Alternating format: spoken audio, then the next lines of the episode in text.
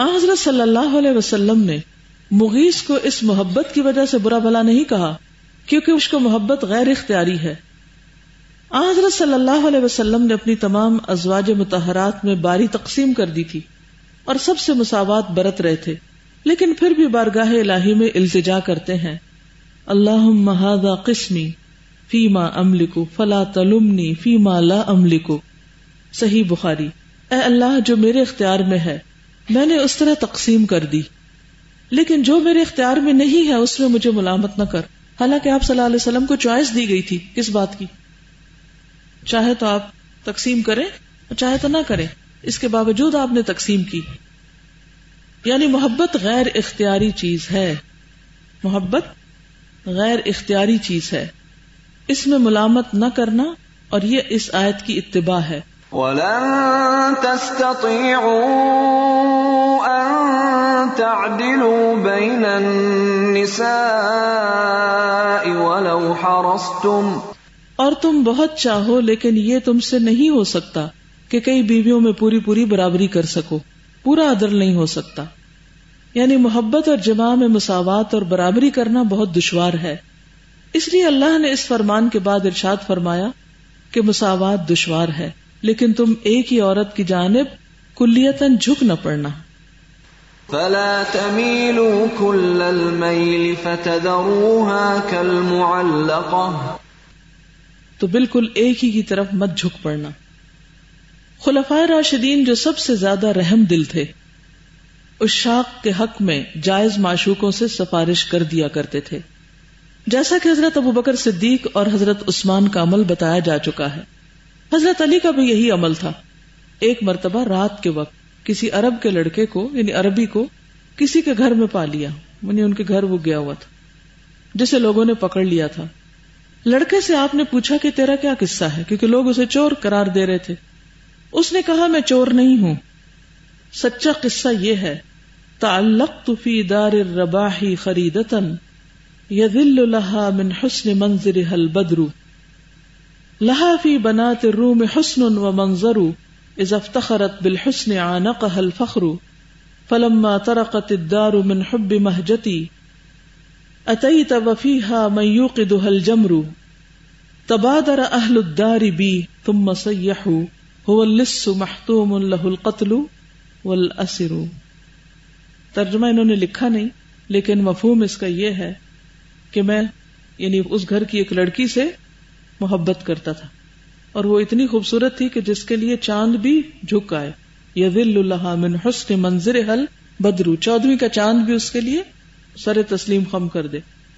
اور بنات الروم جو ہے یعنی رومی لڑکیاں، ان کے اندر جو حسن ہے، اسی قسم کا حسن اس کے اندر ہے۔ اور اگر حسن کی بنا پر کوئی فخر کرے، تو یہ لڑکی جس سے میں محبت کرتا ہوں، وہ اس پر فخر کر سکتی۔ تو کہتا ہے کہ میں اس محبت کی وجہ سے اس گھر میں گیا تھا اور جو گھر والے تھے وہ انہوں نے چلا کے کہا کہ یہ چور ہے اور اس کے اوپر قتل اور قید کرنے کا حکم لازم ہے۔ حضرت علی نے یہ قصہ سنا تو آپ پر رقت تاری ہو گئی۔ یعنی یہ شعر سنے کیونکہ شعروں کی زبان میں اپنا مدعا جب بیان کیا جاتا ہے تو اس کا اثر کچھ اور ہوتا ہے۔ اور محلب بن رباح سے کہا، کیونکہ دار الرباہی ہے نا کس عورت کے بارے میں اس پر رحم کرو یعنی جس کے گھر میں وہ گیا تھا۔ محلب نے کہا، اس سے پوچھیے کہ یہ کون شخص ہے؟ اس نے کہا، یہ نحاس بن اوینا ہے۔ اس نے کہا اچھا لے جاؤ۔ جاؤ، یہ باندھی میں نے اسے بخش دی۔ ٹھیک ہے؟ یعنی جس باندھی کے لیے وہ گیا تھا اس گھر میں، حضرت علی نے سفارش کرا کے وہ باندھی اس کو دلوا دی۔ سمجھ آ گیا واقع اوکے۔ حضرت معاویہ نے ایک باندھی خریدی۔ اس سے آپ کو انتہا درجے کی محبت تھی۔ ایک دن آپ نے اسے یہ شعر پڑھتے سنا۔ وفارق تو کل غسن یا فریرن وسیمن بادما ترا شارب حضرت معاویہ نے اس سے پوچھا، ایسا کون شخص ہے؟ یعنی وہ لڑکی کسی اور کی محبت میں گرفتار تھی جس سے حضرت معاویہ محبت کر رہے تھے۔ اس نے کہا، مجھے میرے پہلے آقا سے محبت ہے، جہاں سے انہوں نے خریدی تھی۔ حضرت معاویہ نے اسی وقت اسے واپس کر دیا اور اس جاریہ کا داغ محبت ہمیشہ آپ کے دل پر رہا۔ اس سے کیا پتا چلتا ہے کہ انہوں نے اپنے اوپر، اپنے جذبات پر اس عورت کے جذبات کو ترجیح دی کہ ٹھیک ہے، اگر تم کسی سے محبت کرتی ہو، تو میں تمہیں واپس وہیں بھیج دیتا ہوں۔ اور انہوں نے اس کو بھیج دیا۔ حالانکہ آپ خلیفہ تھے۔ آپ چاہتے تو زبردستی بھی رکھ سکتے تھے۔ اس سے ان لوگوں کی خدا خوفی کا پتہ چلتا ہے۔ یہ جتنے بھی واقعات ہیں، ان سب سے ایک بات پتہ چل رہی ہے۔ اور وہ یہ، محبت ہونا ایک فطری امر ہے۔ لیکن محبت ہونے کے بعد چوائس آپ کے پاس ہے۔ Choice is yours. کیا؟ کہ آپ چاہیں تو اس محبت کے حصول کے لیے غلط راہ اختیار کریں، حرام کام کریں، چوری چھپے کچھ کریں، ناجائز طریقے اختیار کریں یا پھر کوئی جائز طریقہ اختیار کریں۔ اور اگر جائز طریقہ ممکن نہیں کوئی کوئی راستہ ہی نہیں، تو پھر کوشش کے ذریعے اپنے آپ کو، اپنے نفس کو روک کر حرام سے نکال کر حلال کی طرف لے جائیں۔ واضح ہو گئی بات؟ یعنی چلے آپ کہتے ہیں کہ اس میں تو ہماری چوائس ہی کوئی نہیں کہ محبت ہو گئی۔ ٹھیک ہے نا؟ لیکن اس کے بعد تو چوائس ہے نا، یا نہیں؟ مثلا، آپ کے پاس چوائس ہے کہ آپ کو بھوک لگے یا نہ لگے؟ ہے چوائس؟ یا کوئی کھانا آپ دیکھیں یا اس کی خوشبو سونگے تو آپ کو اچھی نہ لگے؟ نہیں ہوتا نہیں چوائس۔ لیکن یہ چوائس تو ہے کہ اگر وہ کھانا کسی اور کا ہے تو آپ نہ اسے کھا جائیں۔ یا یہ کوئی نہیں چوائس آپ کے پاس۔ یہ ہے نا؟ اب ایک طرف وہ خوشبو آپ کو ستا رہی ہے اور آپ بھوکے بھی ہیں۔ تو آپ کہہ سکتے ہیں کہ بھوکے انسان کے لیے تو شاید یہ جائز ہو تو اللہ تعالیٰ معاف کرنے والا کھا لو۔ نہیں۔ نہیں کھا سکتے کیونکہ وہ آپ کا نہیں ہے۔ وہاں آپ کو نفس کو کنٹرول کرنا پڑے گا۔ اپنے آپ کو کنٹرول میں رکھنا پڑے گا۔ یہی تو آیت کا مطلب ہے وہ نہن نفس انل ہوا ان الجنت ہی اگر یہ ہوا نہ ہو تو امتحان کس چیز کا؟ کوئی ٹیسٹ ہی نہ ہو۔ پھر تو بڑی آسان زندگی ہو۔ لیکن جب انسان کسی آزمائش میں پڑ جاتا ہے اور پھر وہ دیکھتا ہے کہ یہ کچھ پسندیدہ چیز نہیں اللہ کے نزدیک، تو دلدل میں ہوتے ہوئے بھی جیسے کوئی ڈوب رہا ہوتا نا کسی چیز میں، آپ سمجھے کہ آپ نے پانی میں چھلانگ لگا دی اور آپ ڈوب رہے ہیں۔ تب یہ تھوڑی کہیں گے کہ اب گرمی ہے تو پانی میں ہی رہتے ہیں۔ جان جائے گی آپ کی۔ آپ اس سے لطف اندوز نہیں ہو سکتے، آپ کسی نہ کسی چیز کو پکڑ کے باہر آئیں گے کہ نہیں، مجھے مرنا نہیں ہے۔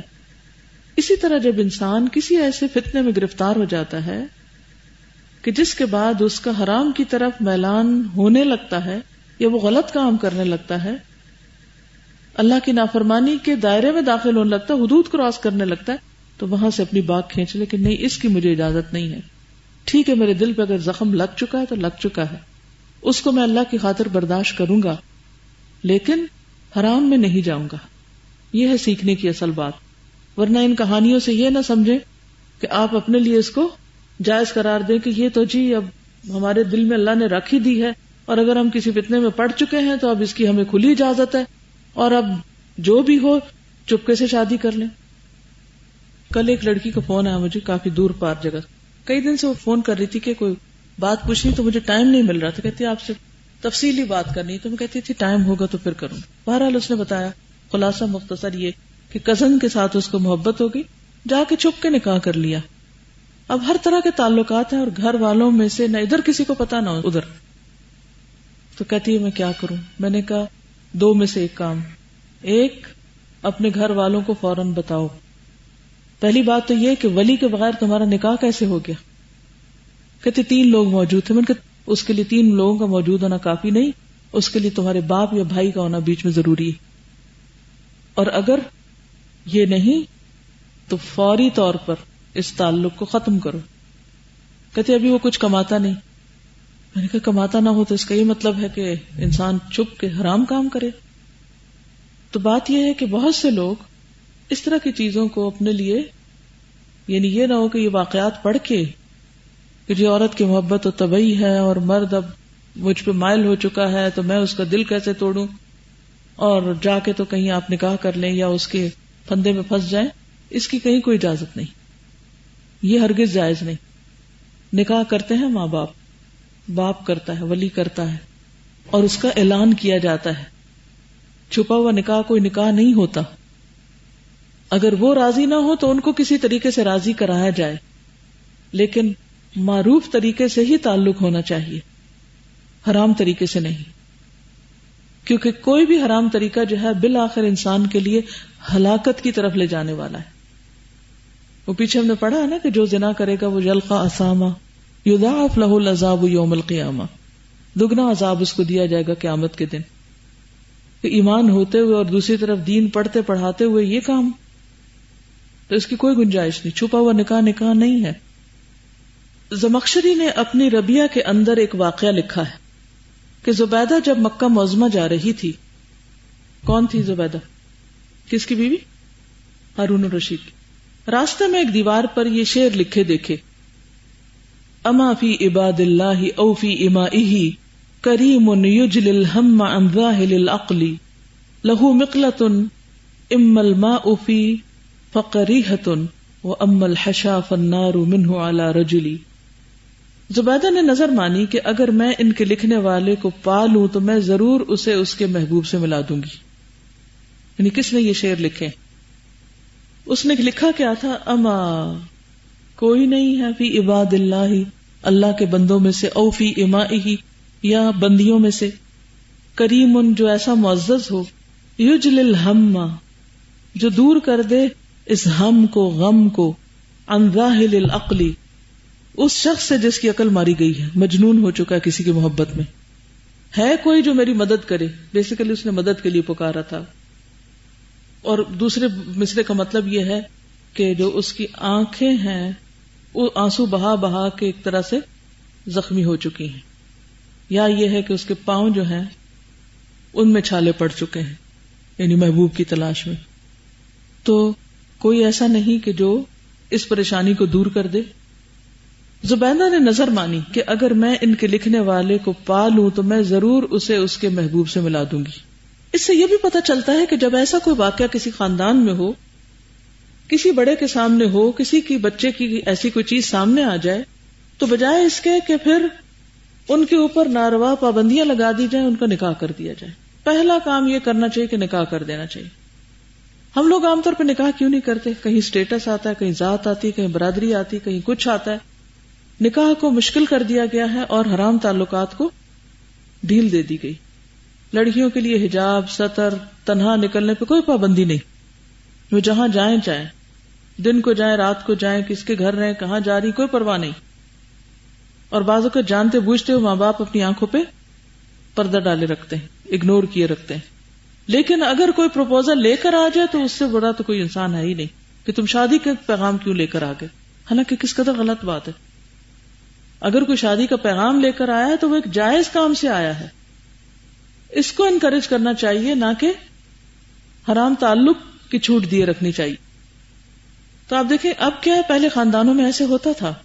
بزرگ لوگ جو تھے، وہ فوراً فوراً رشتے کروانے کے لیے کوشش کرتے تھے۔ اب یہ کہ خاندان کے بڑوں نے ہاتھ اٹھا لیا۔ کئی دفعہ ایسا ہوتا نا کہ باپ غیرت میں آ گیا، غصے میں آ گیا۔ اب دیکھا کہ بیٹی نے کسی لڑکے سے کوئی ایسا تعلق کر لیا ہے یا کوئی لڑکا اس کے اوپر مائل ہو گیا بعض اوقات، لڑکی کا قصور ہی کوئی نہیں ہوتا۔ کوئی فیملی کوئی خاندان، کوئی پروپوزل لے کے آتا ہے، شامت لڑکی کے لے آتے ہیں کہ کیوں آیا وہ؟ تمہارا ہی کوئی قصور ہوگا۔ ضروری نہیں کہ ہر دفعہ لڑکی کا ہی کوئی قصور ہو۔ کوئی بھی وجہ ہو سکتی۔ تو اس میں کیا ہوتا تھا؟ بیچ میں بہن پڑ گئی، بیچ میں خالہ پڑ گئی، کوئی آ گیا، بیچ میں انہوں نے باپ کو منا لیا، رشتہ کرا دیا، کام ختم ہو گیا۔ اب کیا ہے؟ ایسے سارے رشتے دار تو اپنی اپنی دنیا میں وہ تو کوئی آگے آتا نہیں۔ اور باپ بعض اوقات یا بھائی غصے میں جلدی آ جاتے ہیں، غیرت میں آ جاتے ہیں، اس وقت ان کی غیرت جاگ جاتی۔ اگر ان کو یہ نہ پتا ہو کہ کوئی پسند کرنے والا آیا تو وہ نکاح کر دیں گے۔ لیکن اگر انہیں خبر بھی ہوگی نا کہیں سے، شک بھی پڑ گیا کہ یہ کہیں پسند کی وجہ سے کوئی رشتہ لینے آیا تو پھر وہ تو اب ہو ہی نہیں سکتا۔ یہ انتہائی غلط چیز ہے ایسا نہیں ہونا چاہیے۔ اس لیے نوجوانوں کے ساتھ ساتھ ماں باپ کو بھی کتاب پڑھنی چاہیے۔ کہ اب ملکہ زبیدہ جو ہے وہ کیا رول پلے کر رہی وہ اپنے ملک میں سے، اپنے علاقے میں سے ایک فتنہ ختم کر رہی کہ اس طرح کے شہر دیواروں پہ لکھنا کوئی اچھی بات ہے۔ ان کی شادی کراؤ، بات ختم کرو۔ چنانچہ زبیدہ مزدلفہ میں تھی۔ اس نے سنا کوئی یہی شعر پڑھ رہا ہے۔ کسی خیمے میں سے یہ شعر سننے کی آواز اس کو آئی۔ زبیدہ نے اسے بلا لیا اور پوچھا، اس نے کہا، یہ شعر میں نے اپنی چچا زاد کے لیے لکھے نہیں میری کزن ہے، تو میں اس کے لیے یہ شعر لکھتا ہوں۔ میرے چچا کے گھر والے اس لڑکی کا نکاح مجھ سے کرنے کا انکار کر رہے ہیں، وہ نہیں کر رہے۔ ان لوگوں نے قسم کھائی ہے کہ اس کا نکاح میرے ساتھ نہیں کریں گے۔ اور عام طور پر یہی قصہ آج بھی ہے۔ یہ قصہ سننے کے بعد زبیدہ نے اس کے قبیلے کے لوگوں کو بلایا، کیونکہ ظاہر اتارٹی تھی۔ اور تمام کو مالا مال کر دیا۔ انہیں منا کر اس لڑکی کا نکاح اس سے کر دیا۔ نکاح کے بعد زبیدہ نے لڑکی کی جانچ کی تو معلوم ہوا کہ وہ بھی اس نوجوان پر عاشق اور فریفتہ تھی۔ بلکہ اس نوجوان کو جس قدر اس سے عشق تھا، اسے اس سے کہیں زیادہ اس نوجوان سے عشق تھا۔ زبیدہ ہمیشہ اپنے اس کام کو اپنے تمام نیک کاموں سے بہتر سمجھتی رہی اور اس پر فخر کرتی رہی کہ اس نے یہ نیکی کی ہے اور دو ایسے لوگوں کو ملا دیا ہے۔ کہا کرتی تھی کہ مجھے اس کام سے جس قدر خوشی ہوئی، کسی کام سے نہیں ہوئی۔ میں نے ایک نوجوان لڑکے اور لڑکی کو ان کے مقصد تک پہنچا دیا اور ان دونوں کا نکاح کر کے ایک جگہ جمع کر دیا۔ خرائطی نے کہا ہے کہ سلیمان بن عبد الملک کے پاس ایک غلام اور ایک باندی تھی۔ ان دونوں میں انتہا سے زیادہ عشق و محبت۔ بازو کے سروینٹس میں ہو جاتا نا کوئی ایسا معاملہ۔ ایک دن اس غلام نے اس جاریہ کے نام یہ اشار لکھے، ولقد رأیت کی فل منام کا انما میں نے تجھے خواب میں دیکھا ہے گویا کے اسقیتنی من ما ان فی کل باردی کہ تو نے مجھے پانی میں سے جو تمہارے پاس ٹھنڈا ہے وہ پلایا ہے۔ وکا ان کفو کی فی یدی اور گویا تمہاری ہتھیلی میرے ہاتھ میں ہے وکا ان نہ بتنا جمی انفی فراشن واحدی اور میں نے خواب میں دیکھا کہ ہم دونوں نے ایک بستر میں رات گزاری ہے۔ فتفق تو نومی کلو متراقدہ تو میری ساری نیند ختم ہو گئی اور میں جاگتا رہا۔ لے ارا کے فی نومی ولست براقدی تاکہ میں تجھے اپنے خواب میں دیکھ سکوں اور میں جاگ نہیں رہا۔ باندی نے اس کے جواب میں لکھ بھیجا خی رن رعیتا وکل لما ابسرتا بہت اچھا ہے جو تم نے دیکھا اور ٹھیک دیکھا ہے۔ ستنال منی برغم الحاسدی، تم مجھے پالو گے حاسدوں کے حسد کے باوجود۔ انی لارجو ان تکون معانقی و تبی تو منی فوق صدی ناہدی بہت ہی فحش شعر ہے، میں ترجمہ نہیں کر سکتی۔ وہ ارا کا بین خلاخلی و دمالی جی و ارا کا فوق ترائبی و محاسدی ترائب اور صدی یہ سارے معنی آپ کو معلوم ہوں گے۔ تو بہرحال وہ اس نے بھی اسی قسم کا فضول سا جواب دیا کہ میں نے بھی تمہیں اپنے ساتھ رات کو دیکھا ہے۔ سلیمان کو یہ قصہ معلوم ہوا تو اس نے دونوں کا نکاح کرا دیا اور دونوں کو خلط اور مال سے خوب نوازا۔ جامع بن مرجیا نے لکھا ہے کہ میں نے مفتی مدینہ سعید ابن المسیب سے دریافت کیا کہ آدمی کسی سے عشق و محبت رکھے تو کوئی گناہ ہے۔ انہوں نے جواب دیا کہ ملامت اس پر ہے جو تمہارے اختیار میں ہو۔ یعنی دل پر اختیار نہیں انسان کا۔ اس کے بعد سعید نے فرمایا، اللہ کی قسم، یہ مسئلہ مجھ سے کسی نے نہیں پوچھا۔ اور اگر کوئی دوسرا پوچھتا تو میں جواب بھی نہ دیتا۔ اور اگر جواب دیتا تو یہی دیتا جو تمہیں دیا ہے۔ اب یہ لکھتے ہیں کہ عورتوں سے عشق تین قسم کا ہے۔ ایک وہ جو این تقرب الہی اور اطاعت اور ثواب کا موجب ہے، اس کو انڈر لائن کر لیں۔ ایک عشق، محبت، ثواب کا باعث ہے۔ یہ وہ ہے کہ مرد اپنی بیوی یا باندی سے محبت کرے، یہ عشق مفید اور موجب اجر و ثواب ہے۔ یعنی شوہر کا بیوی سے محبت کرنا کیا ہے؟ باعث اجر و ثواب ہے، جو عام طور پر ناپید ہے، کیونکہ شیطان نے اس سے پھیر دیا لوگوں کو۔ کیوں؟ شادی سے پہلے پھر بھی کوئی اظہار کر لیں گے، لیکن شادی کے بعد منہ موڑ جائیں گے۔ تو بات یہ ہے کہ بیوی سے اظہار محبت کرنا باعث اجر و ثواب ہے۔ کیوں؟ اس لیے کہ انسان پھر دائیں بائیں نہیں دیکھتا۔ نگاہیں حرام سے بچتی ہیں۔ یہ عشق مفید اور موجب اجر و ثواب ہے۔ یہ عشق انسان کو ان مقاصد کی طرف لے جاتا ہے جن مقاصد کے لیے نکاح مشروع ہوا ہے۔ یہ عشق اس سے اس کی آنکھ اور قلب کو غیر کی جانب مائل ہونے سے روکتا ہے۔ یعنی شوہر بیوی دونوں ایک دوسرے کے لیے حفاظت کا ذریعہ بنتے ہیں۔ اسی سبب سے یہ عشق ان اللہ اور ان الناس قابل تعریف سمجھا جاتا ہے۔ ہمارے معاشرے میں تو اس کو بھی کوئی اچھا نہیں سمجھتا۔ وہ کہتے ہیں، زن مرید ہو گیا۔ بیوی کی ہر بات مانتے ہر وقت بیوی کا خیال ہے۔ بیوی کو بہت ترجیح دے رہا ہے۔ ماں ہی حسد کرنے لگ جاتی ہے کہ مجھ سے زیادہ ابھی اپنی بیوی سے کیوں پیار کرتا ہے۔ تو یہ جو سب سے زیادہ مفید ہے، فائدہ مند اور اجر و ثواب کا باعث ہے، اس کو شیطان نے برا بنا دیا اور اس سے دور کر دیا لوگوں کو۔ دوسرا عشق وہ ہے جو اللہ تعالی کی خفگی، ناراضگی اور دوری رحمت کا موجب ہے۔ اس کو اچھی طرح انڈر لائن کرے کیونکہ پچھلی کہانیوں سے مجھے ڈر ہے کہ کوئی ہر طرح کے عشق کو حلال اور جائز نہ کر لے۔ یہ عشق دین و دنیا دونوں کے لیے سخت مضر ہے اور وہ امردوں کا عشق ہے یعنی مرد کا مرد کے ساتھ۔ عمل قوم لوت والا۔ امردوں کے عشق میں جو مبتلا ہوا، اللہ کی نگاہ سے گر گیا۔ اللہ نے اسے اپنے دروازے سے نکال دیا۔ اس کے قلب کو اپنے سے دور پھینک دیا، اپنی محبت سے محروم کر دیا۔ یہ بندے کے لیے بڑے سے بڑا حجاب ہے یعنی اللہ اور بندے کے درمیان، جو اسے اللہ سے دور رکھتا ہے۔ جیسا کہ بعض اسلاف کا قول ہے ازا سقط العبد من عین اللہ، ابتلاہ بمحبت المردانی جو بندہ اللہ کی نگاہ سے گر جاتا ہے، اسے امردوں کی محبت میں مبتلا کر دیتا ہے۔ ہومو سیکشلس کا عشق۔ یہ محبت قوم لوت میں عام تھی، اور یہ اس قوم کی جبلت بن چکی تھی۔ یہ مرض اس قوم میں عام طور پر پھیل گیا تھا۔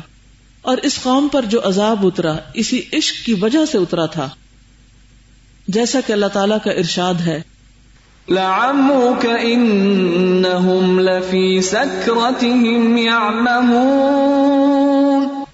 تمہاری عمر کی قسم یہ لوتی لوگ اپنی بدمستی میں پڑے جھوم رہے تھے۔ اس مرض کا علاج اور دوا یہ ہے کہ بندہ خدائے مقلب القلوب کی بارگاہ میں دعا اور التجا اور فریاد و زاری کرے۔ اگر کسی کو اس قسم کا کوئی عشق لاحق ہو گیا ہے، تو وہ کیا کرے؟ کیا کرے؟ اللہ کی بارگاہ میں دعا اور التجا اور فریاد و زاری کرے اور اللہ سے قریب ہونے کی کوشش کرے۔ اپنے کو ہمیشہ ذکر الہی میں مشغول رکھے اور پوری صدق دلی کے ساتھ اللہ کے سامنے روئے گڑ گڑائے اور اللہ سے تعلق جوڑے۔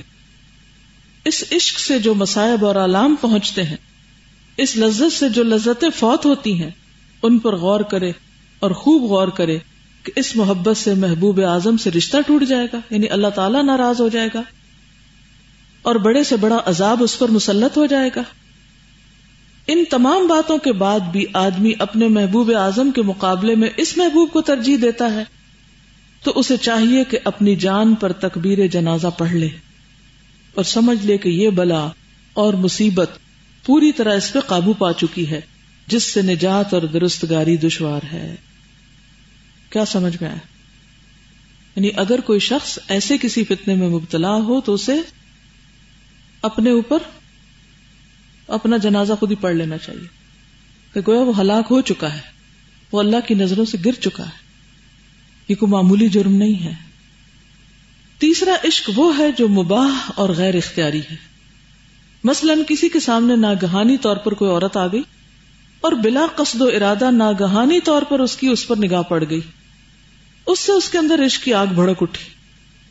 وہ پہلی نظر کا جو معاملہ نا۔ لیکن اس عشق کی وجہ سے اس سے کوئی گناہ سرزد نہیں ہوا۔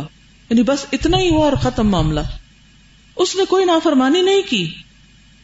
یعنی اس نے عورت کا پیچھا نہیں کیا یا کوئی کانٹیکٹ نہیں کیا، کسی قسم کا کوئی اظہار بھی نہیں کیا۔ یہ عشق غیر اختیاری ہے۔ اس پر نہ کوئی مواخذہ ہے، نہ ملامت۔ لیکن اس قسم کے عاشق کے حق میں زیادہ سے زیادہ مفید بات یہ ہے کہ تا امکان اس کی مدافعت کرے اور اللہ تعالیٰ سے عشق و محبت کا رشتہ مضبوط کرنے کی کوشش کرے۔ یہ چیز اس کے حق میں سب سے زیادہ مفید اور سود مند ہے۔ نیز اس پر فرض ہے کہ اپنا عشق چھپائے اور اس کی ابتلاؤں پر صبر کرے۔ صبر کرنے سے اللہ تعالیٰ اسے بہت بڑے اجر و ثواب سے نوازے گا۔ اس نے جتنا صبر کیا، گناہ سے بچتا رہا۔ خواہشات سے اجتناب کیا۔ اللہ کی رضامندی تلاش کی۔ اللہ نے اس کے سلے میں جو کچھ عطا فرمایا ہے، اسے مقدم سمجھا۔ تو اللہ تعالیٰ اسے بہت کچھ دے گا۔ اس کا عوض اور بدلہ بہت بھاری اور قیمتی ہوگا۔ کہ انسان آزمائش میں تو پڑ گیا، انسان ہونے کے ناطے۔ بالکل ایسے ہی نا کہ انسان کسی مہلک بیماری کو کیچ کر لیتا ہے۔ جیسے ایوب علیہ السلام نے صبر کیا تھا اپنی بیماری پر۔ تو یہ بھی ایک بیماری ہے نا، دل میں لگ گئی۔ لیکن اس نے بس منہ بند کر لیا۔ کسی سے کوئی ذکر نہیں کیا۔ کسی بھی طرح کوئی اظہار نہیں کیا۔ تو اس صبر پر اس کو جو اجر ملے گا وہ بہت ہی بھاری ہے، بہت بڑا، بہت قیمتی۔ مثلاً ایک عورت شادی شدہ ہے۔ اب وہ شادی شدہ عورت ہے۔ بچے ہیں، اس کا گھر ہے، سب کچھ ہے۔ اس کے ساتھ کوئی ایسا معاملہ ہو گیا کہ کسی مرد کا خیال اس کے دل میں آ گیا۔ یہ جو ہمارا مخلوط معاشرہ ہے نا، بعض لڑکیاں شادی کے بعد پڑھتی کو ایجوکیشن میں۔ گھر والے دور ہیں اور وہ پڑھ رہی ہے ایسے ماحول میں۔ تو کہیں ایسی کو صورت پیش آ گئی۔ اب اس کو پتا ہے کہ وہ شادی شدہ ہے۔ وہ وہاں سے طلاق نہیں لے سکتی۔ وہ بچے نہیں چھوڑ سکتی۔ اور اس مرد سے شادی کر بھی نہیں سکتی۔ یعنی ایک سچویشن بتا رہی۔ تو ایسی صورت میں اس کو کیا کرنا چاہیے؟ اگر خیال دل میں آ گیا تو اس جگہ سے فوراً ہٹنے کی کوشش کرے کثرت سے توبہ استغفار اور کسی سے ذکر نہ کرے نہ کسی سہیلی سے، نہ دوست سے۔ اور نہ ہی جس کے بارے میں خیال ہے، اس سے بھی ذکر نہ کرے کیونکہ بازو کو دوسرے انسان کو خبر بھی نہیں ہوتی۔ فوراً نگاہوں کی حفاظت، دل کی حفاظت، خیالات کی حفاظت اور اللہ سے رو رو کر دعا۔ خاص طور پر ایسے معاملے وہاں پیش آ جاتے ہیں جہاں کپلز میں آپس میں نہیں بنتی۔ کیونکہ شیطان کیا چاہتا ہے؟ یہاں تو لڑائی رہے اور یہ کہیں اور ان کی نظریں اٹک جائیں۔ وہاں سے تسکین کریں۔ اس صورت میں اور زیادہ چکنا ہونے کی ضرورت ہے۔ اور اس بڑے اجر کو سامنے رکھتے ہوئے انسان دنیا کی اس وقتی اور چھوٹی سی دل کی خوشی کے لیے اپنے دین ایمان کو قربان نہ کرے۔ ٹھیک ہے؟ سبحانک اللہم و بحمدک نشہد اللہ الہ الا انت، نستغفرک و نتوب الیک۔ السلام علیکم و رحمۃ اللہ وبرکاتہ۔